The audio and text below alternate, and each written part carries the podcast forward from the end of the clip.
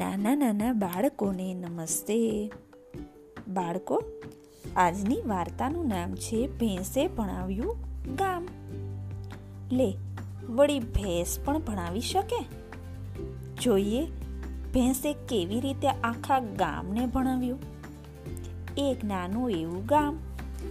એમાં રહે એક છોકરો. એનું નામ રાજુ. બાર તેર વર્ષનો રાજુ.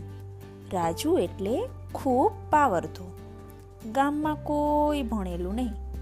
રાજુ એકલો જ ભણેલો. વાંચતા, લખતા આવડે, હિસાબ કિતાબ આવડે. ગામમાં એક પણ સ્કૂલ ન હતી. એટલે એ બાર ગામ ભણેલો. ઘરે આવી ખેતી કામ કરે, ભેંસો ચારે. સૌને ભણાવવાનું કહ્યું.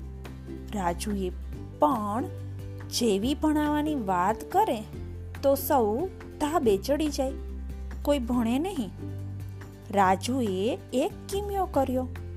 સવારે ઘરેથી ભેંસો છોડે અને સીમમાં લઈ જાય. રાજુ એક રંગબેરંગી ચોકની પેટી લાવ્યો. ભેંસ ઉપર લખે, ક, ખ, ગ. મોટા અક્ષરે લખે, કાળી કાળી ભેંસ. એના ઉપર લાલ, પીળા, વાદળી, ધોળા અક્ષરો દેખાય. બજારમાં ભેંસ નીકળે એટલે સૌ જુએ. અલિયા, આ ભેંસને સો શણગાર કર્યો છે. રાજુ બધાને બતાવે કે આ ક છે આ ખ છે આ ગ છે, બધા જોઈ રહે. એમ રોજ રોજ અક્ષર બદલાવે. ક્યારેક ભણ, ગણ, ઘર એવું લખે. બધા રોજ જુએ. અક્ષરને સૌ ઓળખવા લાગ્યા. ક, ખ, ગ, એ બોલવા લાગ્યા.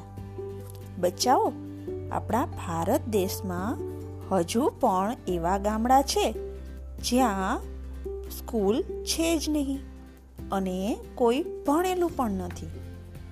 આવી રીતે રાજુએ આ ગામમાં બધાને ભણાવ્યા.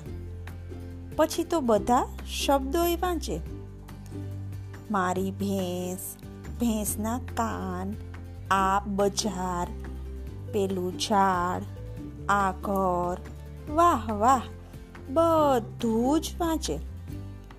રાજુએ હવે અંકો લખવાનું શરૂ કર્યું. એકથી દસ, બધા બોલે, ચાર, પાંચ, છ, એ રીતે. ભેંસના ચાર પગ, આપણા બે પગ, વાહ ચાર કેમ લખાય? એ આવડે બધાને. બે કેમ લખાય? એ પણ આવડે. તે અંકો બધાને ઓળખતા આવડી ગયા. રોજ ભેંસ નીકળે અને રાજુ એમાં નવું નવું કંઈક ને કંઈક લખ્યું હોય. બધા વાંચે. સીમમાંથી ભેંસ ઘરે આવે ત્યારે રાજુએ જુદું કંઈક લખીને નાખ્યું હોય. અને સાંજ ઢળી અને પંખીઓ ઉડ્યા. ઘરે જવાનો સમય થાય, ત્યારે પણ કાંઈક જુદું લખી અને રાખે. એમ કરતા કરતા બધા ગામ લોકોને ભણવામાં રસ પડવા માંડ્યો. પછી તો રાજુએ ભેંસ ઉપર નાની નાની વાર્તા લખવાનું ચાલુ કર્યું. બધા ભેંસને ઊભી રાખવા લાગ્યા અને બધા વાંચે. પછી ભેંસને જવા દે. ભેંસ પર ગણિતના દાખલા પણ લખ્યા. રાજુ કહે, આનો જવાબ તમારે લખવાનો. જેને આવડે ને તેને ચોક આપે. રાજુ ભેંસને ઊભી રાખે. સરવાળો હોય, બાદબાકી હોય, ગુણાકાર કે ભાગાકાર, બધાને મજા પડવા લાગી. થોડું થોડું કરતા બધાને ઘણું બધું આવડવા માંડ્યું. પછી તો બધા છાપું વાંચવા માંડ્યા, ચોપડી વાંચે, ટપાલ વાંચે, હિસાબ કરે. આખું ગામ ભણવા માંડ્યું અને થોડા દિવસોમાં ત્યાં સ્કૂલ ખોલી અને છોકરાઓ પણ ભણવા માંડ્યા. પણ બધાની સાચી ગુરુ ભેંસ. તેને જ ગામને લખતું અને વાંચતું કર્યું. હવે ક્યારે ભેંસ આગળ ભાગવત? એવું નહીં કહેતા. ભેંસને દુઃખ થશે. આપણે ત્યાં કહેવત છે ને, ભેંસ આગળ ભાગવત. બસ એ જ કહેવતની વાત છે.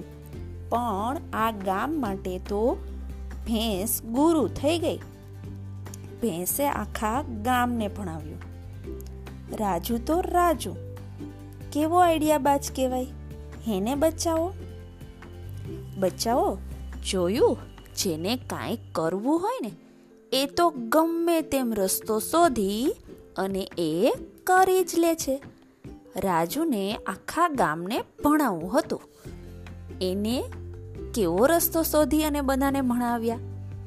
અને ગીજુભાઈ બાધેકા તો કહે છે કે જ્યાં સુધી સ્થળે સ્થળે બાળકો માટે શાળા નથી, વાંચનાલય નથી ક્રીડાંગણો નથી, બાગ બગીચા નથી, નાટકો નથી કે સિનેમા નથી. ત્યાં સુધી જમ્પ કેમ વળે?